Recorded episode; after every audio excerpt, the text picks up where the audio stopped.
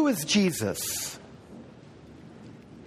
In the last paragraph of Matthew's gospel, the passage of scripture that I just read, Matthew chapter 28, verses 16 to 20, in these final sentences, Matthew sums up his gorgeous, complex account of the life of Jesus, of, of the things that he did, and who he understood himself to be, and who Matthew believed him to be. If you have a Bible, find this portion of Scripture. Again, it's Matthew 28. If you're not familiar with the Bible, there's a table of contents in the front. It lists all the different parts, the different books of the Bible. Very confusing. They're not in alphabetical order. Just scan through the list until you find Matthew. It'll give you a page number. Find that page number. That'll take you to the beginning of that part of that book. And then scoot to the right until you find the final page of his gospel. It's chapter 28. Who is Jesus? Well, here at the end of his account of Jesus, Matthew sums things up. He sums up the life of Jesus by giving us several different aspects of Jesus' identity. I'm going to point out two. First of all, Matthew shows us that Jesus is God. Matthew believed this about Jesus and Jesus believed this about himself. We see this come out in five particular details. This, this, this, this view that Jesus believed himself to be God, that Matthew and the other early followers of Jesus believed him to be God. We see this come out in five particular details. Look, look at verse 17. When they saw him, they worshiped him. Now hold your finger there and flip back a few pages and find Matthew chapter 4. This is near the beginning of Jesus' life. Matthew chapter 4, look down at verse 8. This is the famous account of Satan tempting Jesus. Again, Matthew chapter 4, verse 8. Again, the devil took him, took Jesus to a very high mountain and showed him all the kingdoms of the world and their glory. And he said to Jesus, All these I will give you if you will fall down and worship me. Satan offers Jesus glory and power if Jesus would worship Satan.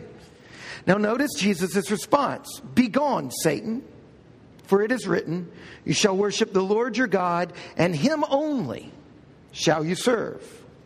Now, going back to Matthew 28, we see that when Satan tried to entice Jesus to worshiping Satan, to worshiping him, Jesus responded like a good Jew. He responded from the Jewish scriptures that that's illicit. You should only worship God. You should only serve God. So at the end of that's how Matthew's gospel begins its account of Jesus. Then when you get to the end of it and Jesus' followers worship him, if he did not believe he was God, what would he have done? Stop that. No, no, no, that's not. He already faced an enormous temptation on this issue, and he staked his whole identity on it as illegitimate to worship anybody but God, and then he receives the worship of his followers. Now, that's one way in which Matthew is claiming that Jesus is God and that Jesus himself believed himself to be God. Number two, look at Matthew 18, verse 18, the next verse. And Jesus came and said to them, All authority in heaven and on earth has been given to me. Now, before the sermon, we had a change up in the scripture readings, and Grace read to us from Daniel chapter 7, verses 13 to 14. One of the handful of most well known passages of scripture during the time of Jesus. This would have been in the top 10. Okay? And in this, listen to it again Daniel chapter 7, verse 13. There's Daniel is having this vision. God is giving him a vision of the way God is at work in the world. I saw in the night visions, and behold, the clouds of heaven. There came one like a son of man, and he came to the Ancient of Days. That's the image we have on the front of our worship guide. God imaged as the Ancient of Days, the Father. And this one that came to him was presented before him. Now, this, this, this figure is very mysterious to the Jews. They're not sure who it is that is presented to the Father. And to him, to this one presented to the Father, was given dominion and glory and a kingdom that all peoples, nations, and languages should serve him. And his dominion is an everlasting dominion which shall not pass away, and his kingdom one that shall not be destroyed. Now, again, at the end of Matthew's gospel, when Jesus said that he has been given all authority in heaven and on earth, he is referencing that promise that is on the hearts and minds and imaginations of the people he's talking to. And he's saying that long promise is fulfilled in me, in Jesus absolute authority has been handed over to me. That's what Jesus says. And again, in a Jewish culture, this is a claim to divinity. In another part of the Jewish scriptures, what we call the Old Testament, God says, Isaiah 42, verse 8, I am the Lord, that is my name, I give my glory to no other. And yet, here we see God in Daniel promising to give his glory to this shadowy figure. And then Jesus steps forward and says, I am that figure. And the only way all of this adds up in a Jewish culture is that it is a claim to divinity. Now, three, look at verse 19, the very next verse of Matthew 28. Jesus looks at his disciples after making these claims, and he says, Now, go therefore and make disciples of all nations, baptizing them in the name of the Father and of the Son that's Daniel's language, one like the Son of Man. And of the Son, he's just identified himself as the recipient of Daniel 7 13 and 14. He's just identified himself as that shadowy Son in Daniel 7. And now he says, baptize people in the name of the Father and of me and of the Holy Spirit that has been a part of this all the way from Genesis 1. Again, a claim to divinity. He's just lifted himself up on level with the Father and the Spirit. This is an explicit claim in a Jewish context, which Jesus was, which his audience was, which Matthew was in his context. This is an explicit claim to divinity. Fourth, now, for the fourth way in which Jesus is claiming divinity here in, at the end of Matthew's gospel, you need to know the Old Testament. And you need to know that a central moment in the history of the Jewish people was when God summoned the Jewish people out of Egypt to meet God where? Anybody know this part of the story? On a mountain. God summoned the Jewish people to meet him on a mountain. And then what did God give Israel from that mountain? His commands. The Ten Commandments and then the rest of the commands. Now look at the first half of verse 20. Matthew 28, verse 20. Jesus commands his followers to move out into the nations and teach them, teach the nations, to observe all that Jesus commanded. Now go back to verse 16. Where is Jesus standing when he says, Do everything I tell you? Verse 16 says, On a mountain. He is picking up the whole story of Israel, all that they've learned about God, and he is inserting himself in the position of God. Here is he now gathered with symbolically 12 disciples representing symbolically the 12 tribes of Israel. And he's saying, It's happening again. I'm doing what I've done before. I'm gathering you around me on a mountain and giving you commands. Now, For the final way in which Jesus is claiming to be God, look at the last half of verse 20, Matthew 28, verse 20. Here Jesus makes the astonishing promise I am with you always to the end of the age. He promises his continual presence with his people throughout time and space. Now, this promise of omnipresence is limited to deity alone. Now, I know that you could reduce this claim to a psychological presence. You'll always have me with you, like some movies treat the relationship between loved ones when one of them dies and says, I'll always be with you, and kind of talking about in memory, or maybe if you're watching, uh, what's the blue people on the other planet, Avatar, maybe in some kind of Zen way.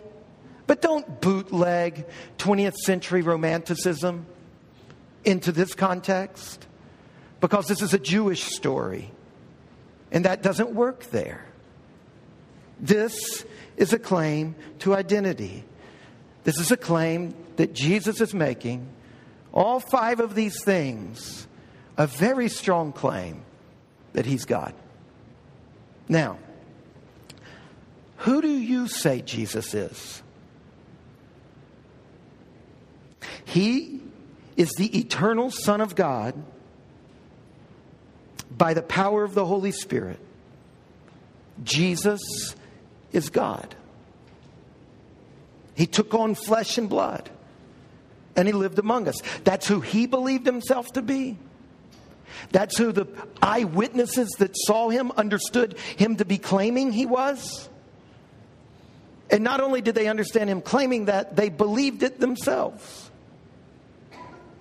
Now, there is a view in our day that these documents, Matthew's gospel, for example, are fabrications of the early church, and that we can take the moral teachings of Jesus and value them, but these radical claims to divinity, that these were added onto the documents by the early followers of Jesus in order to create a myth to perpetuate their power in the world. The only problem with that is, at the time, claiming that led to your death.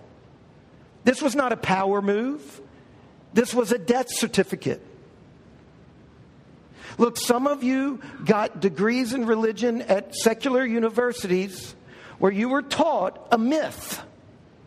You were taught the myth that the New Testament was a product of the church. Can I say to you, that's wrong. It is wrong. And the evidence bears it out. And if, if this is one of those things that you're just not sure about, come and talk to me. Let, us talk about this. Let's look at the evidence.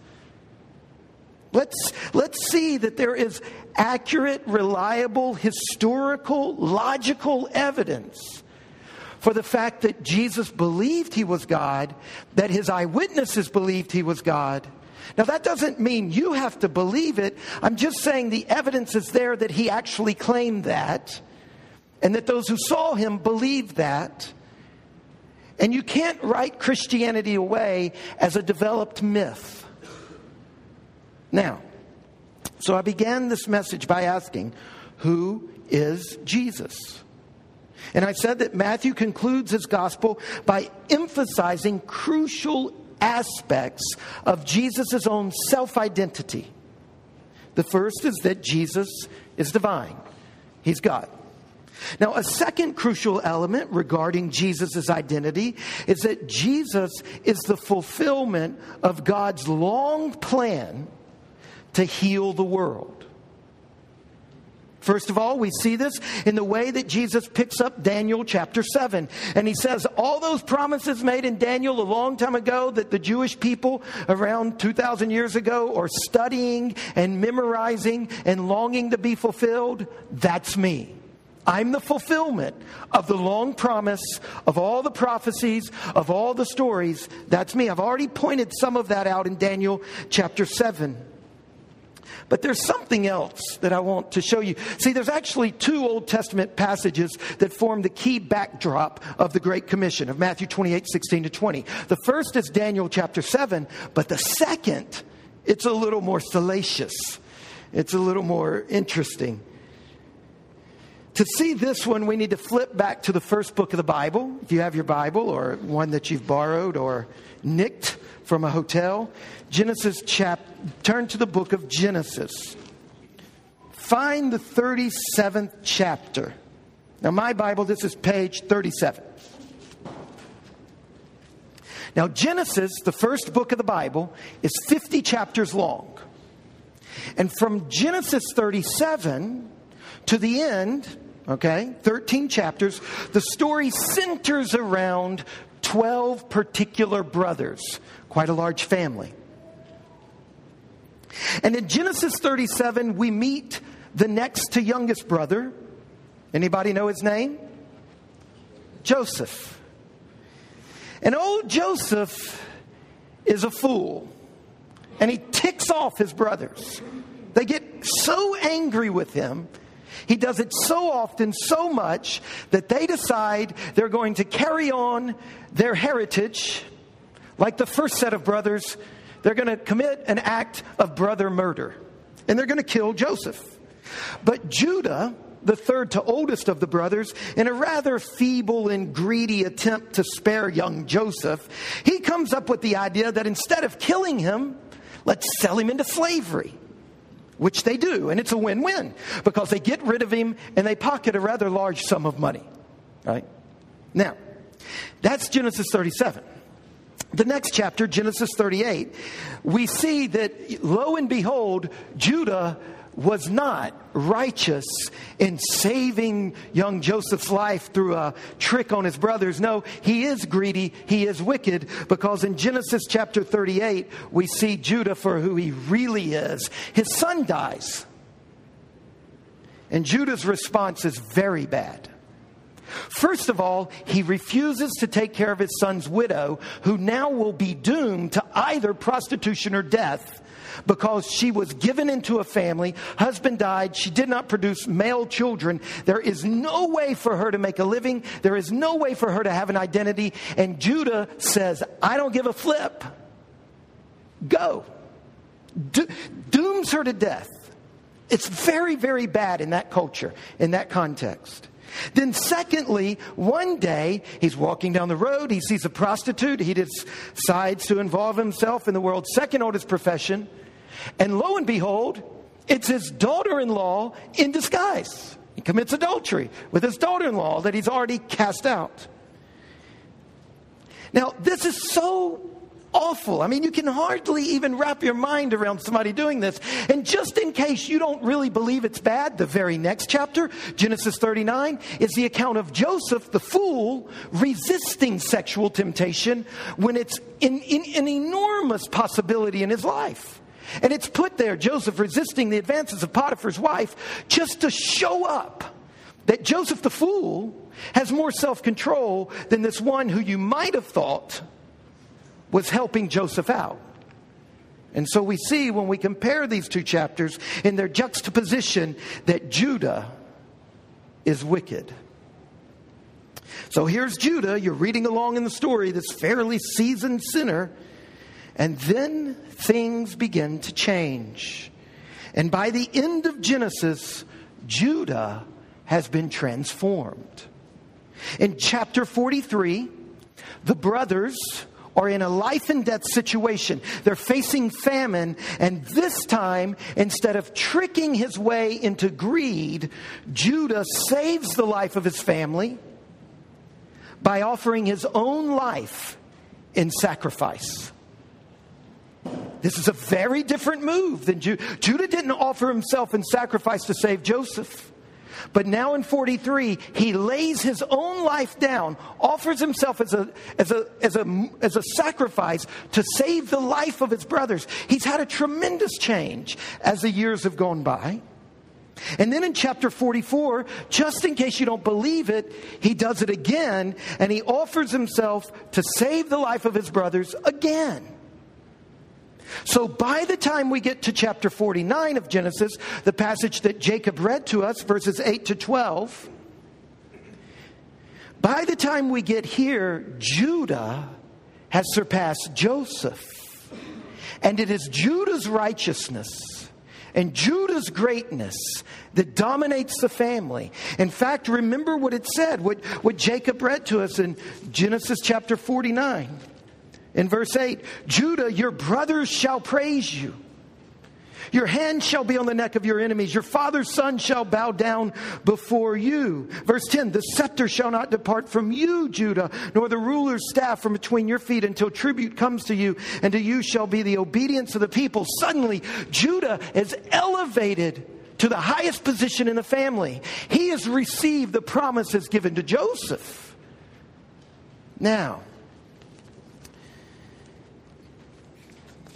why does Judah slide to the forefront because he willingly and voluntarily laid his life down for his brothers. In fact, that phrase is used several times in this story for his brothers. Now, go back to Matthew chapter 28. The chapter begins, Matthew 28, the last chapter of Matthew's account of the life of Jesus. It begins with Jesus' resurrection. Mary Magdalene and the other Mary go to the tomb where Jesus' body was placed. But he's risen from the dead. And an angel tells the women, look at Matthew 28, verse 7, pay close attention to the language. Go quickly and tell his, tell Jesus' disciples that he has risen from the dead. Then look at verse 8. The women departed quickly from the tomb with fear and great joy and ran to tell his disciples. But notice verse 9. Jesus shows up and he meets the two Marys as they're running down the road. He met them and he said, Greetings. And they came up and took hold of his feet and worshiped him. And Jesus said, Do not be afraid. Go and tell my disciples. Is that what your Bible says? No, it's not my disciples. Suddenly there's a change in the language. Go and tell who? My brothers. To go to Galilee, and there they will see me. The shift from disciples to my brothers. Then we get to verse 16. And we're given account. How many brothers are there in verse 16? It says, it names them 11. Just in case you're not drawing it together, how many brothers did Judah have? That bowed down before him. 11. Your brothers, it said in Genesis 49, shall praise you. Here is Jesus being praised by his brothers. Your, your hand shall be on the neck of your enemies. Your father's son shall bow down before you. Throughout Matthew's gospel, Jesus has said to his disciples, I am the Son of God, and you too will be sons of God. And here we find Jesus now, who in Matthew chapter 1 was described as Judah, here at the end of Matthew's gospel, is described as the fulfillment of the promise to Judah. You see what Matthew is doing is he's pulling together all these threads from the long history of Israel to say that Jesus is not only God, Jesus is the kingly ruler that God has been promising to Israel and that he, like Judah before him, accomplishes this greatness how? How did Jesus rise to this greatness? By laying his life down. The one and only God fulfilled his once and for all promise to the people of Israel to rescue this entire universe, the entire creation, the whole world from its brokenness. He promised that he would bring forgiveness for our sins, and that he would bring it not only to the people of Israel, but to all the nations, and that he would bring renewal to every square inch of nature and culture. And Jesus is the climax of this long story, this long road to the healing of the world. That's the gospel. The gospel is that Jesus Christ is God's promised deliverer. And he has all authority over all things in heaven and earth. And he accomplishes this, lo and behold, by, by answering these mysterious passages of Scripture throughout the Old Testament that involved sacrifice for brothers. And this shadowy figure that is God but is different from God, that is related to God and yet somehow is God. Jesus is that. Do you believe this? Do you believe that Jesus is God? That He is the, the promise that the one Creator God made from the beginning? Have you been baptized into His name? Literally, have you been baptized? into the name of the Father and the Son and the Spirit? Do you worship? I'm, I'm, these are not re- really, I want to think, do you worship Jesus Christ as God and God's solution to the problems of the world? Are you learning to obey all of his commands? Do you look on his death and resurrection with gratitude? Do you rest all of the weight of your life on Jesus? believing that his death and resurrection is the only thing that secures your forgiveness and your future glory. Do you? If you don't, why not? What's the reason you don't? Is it because this is new to you? Is it because you've just never really thought about it before? It's never really dawned on you before?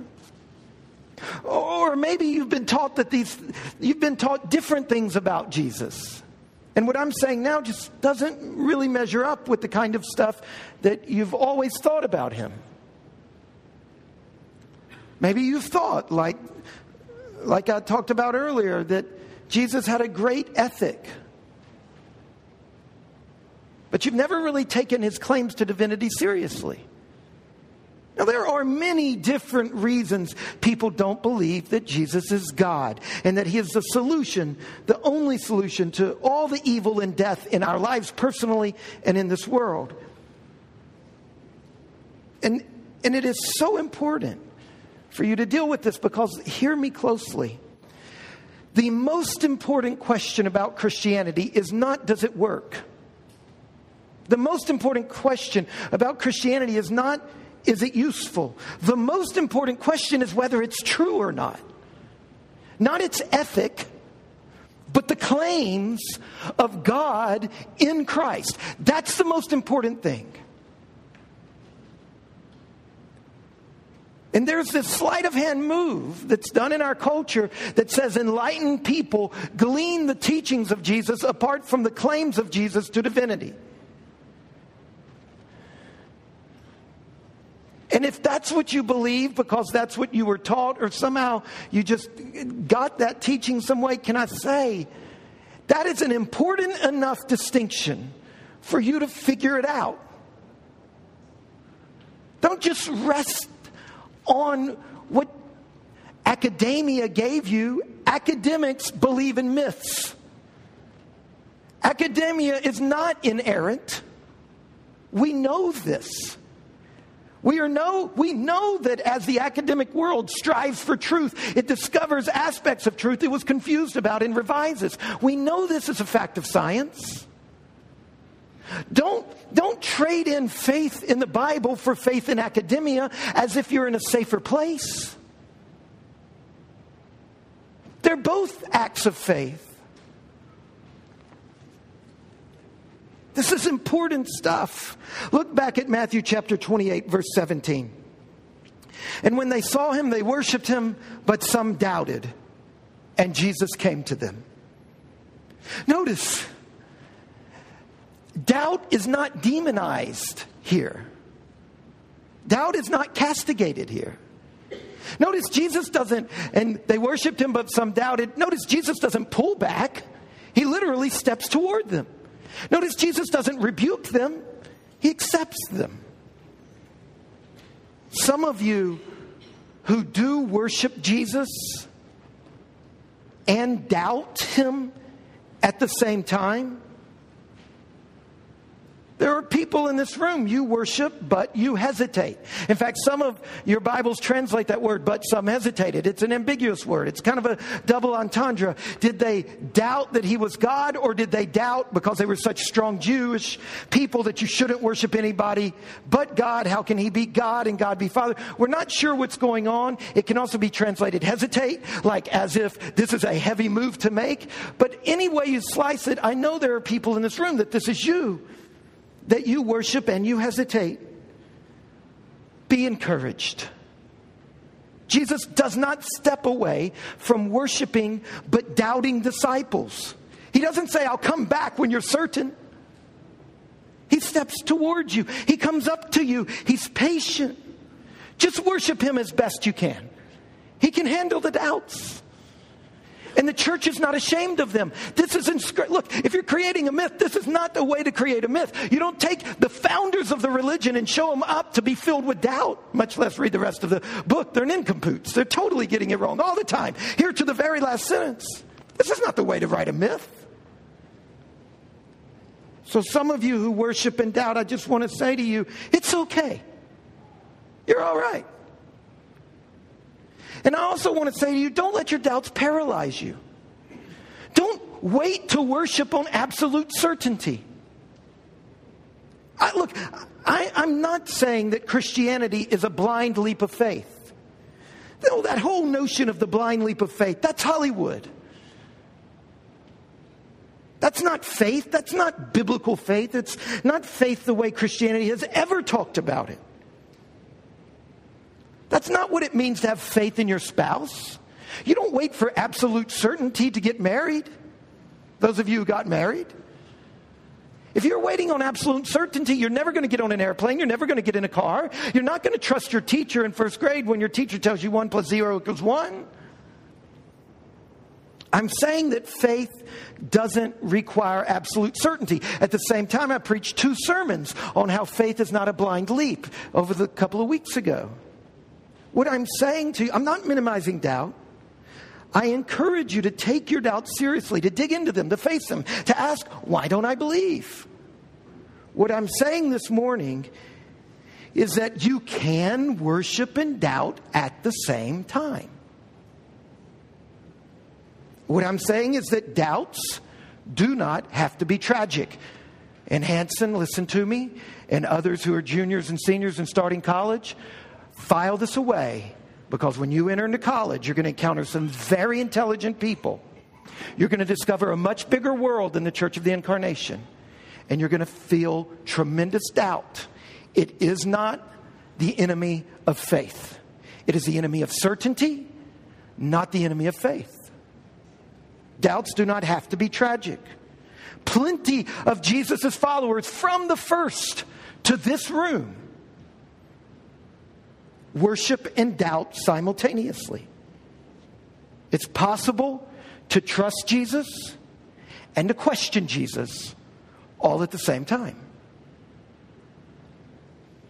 What I'm saying is that a little bit of faith is enough.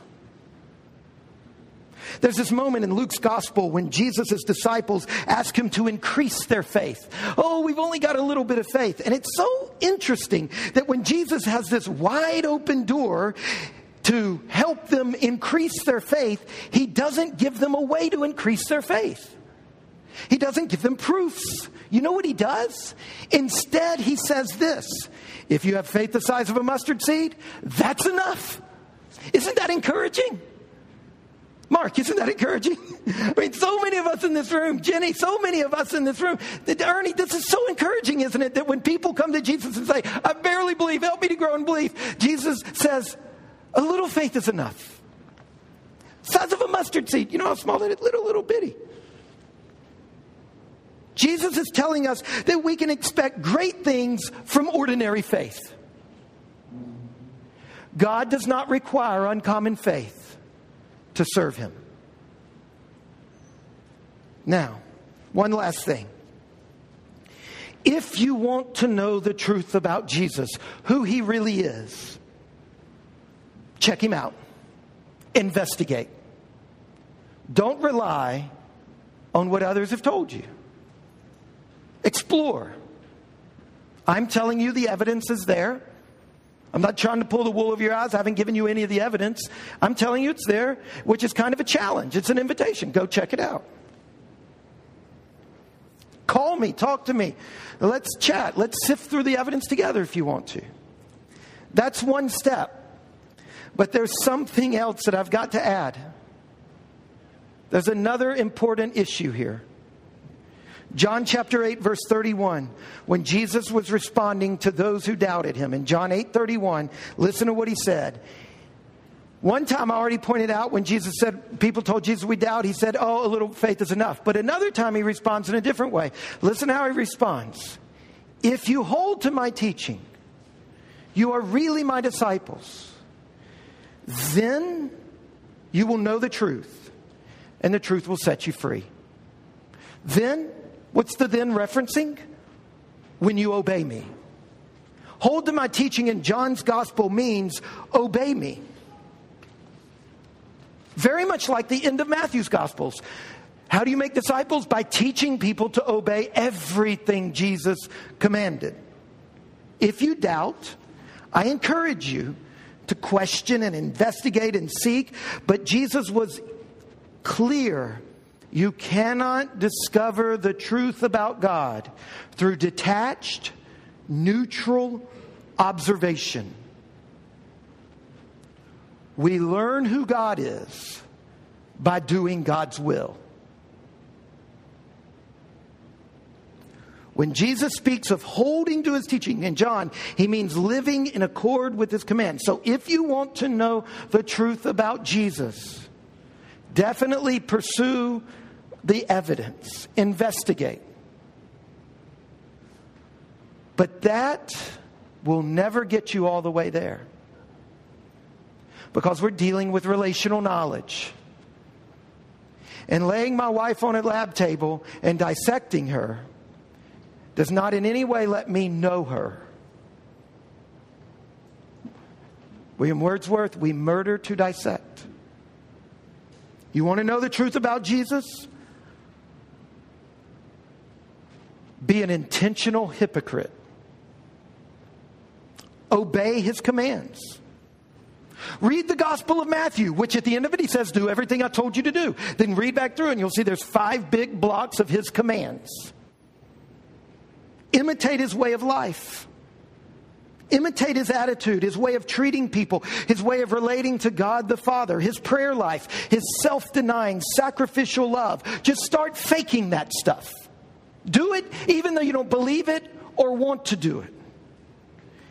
Accept his commands. Worship him. Doubts and all. Find what he says to do and do it. Because obedience to the teachings of Jesus is the way the Bible says you can discover if Jesus is for real or not. Suspend disbelief enter into an experiment, give it a good college try. Keep coming to church. Just keep faking it. Take him up on his invitation. Obedience to the teachings of Jesus is the way, is the way to know the truth. Follow him, and you will discover that he is the way, the truth, and the life. Let's pray.